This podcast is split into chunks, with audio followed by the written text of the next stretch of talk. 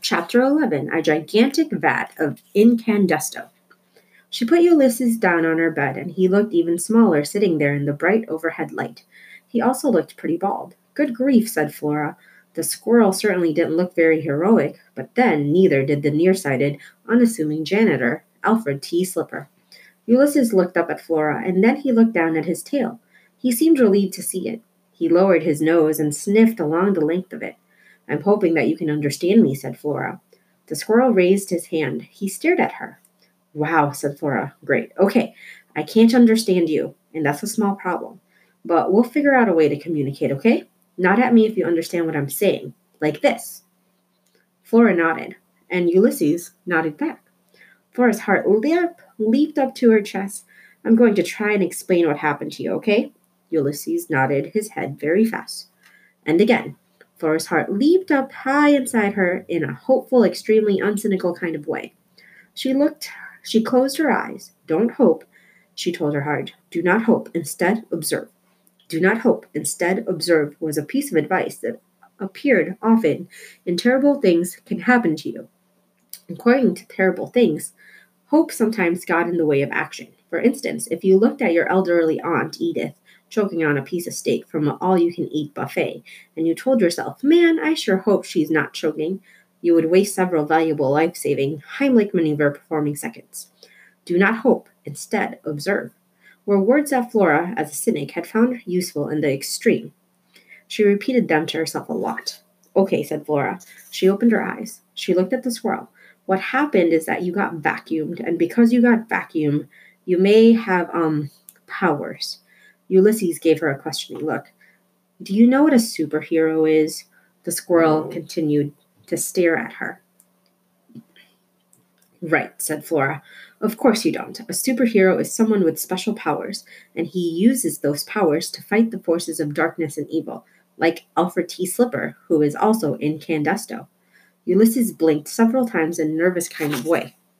Look, said Flora. She grabbed the Illuminated Adventures of the Amazing Incandesto off her desk. She pointed at Alfred in his janitor uniform. See, she said, this is Alfred, and he is an unamusing, nearsighted, stuttering janitor who works cleaning the multi-floor offices of the Paxatowic Life Insurance Company. He lives a quiet life in the studio apartment with only his parakeet Dolores for company. Ulysses looked down at the pictures of Alfred and then up at Flora. Okay, said Flora. So one day, Alfred takes a tour of the Incandesto cleaning solution factory and he slips. Alfred T. Slipper, get it? Into a gigantic vat of Incandesto, and it changes him. And so now, when there's a great crisis, when maleficence is apparent, Alfred turns himself into. Flora flipped through the pages of the comic and stopped at the panel that showed the glowing, powerful Incandesto. Incandesto, she said. See?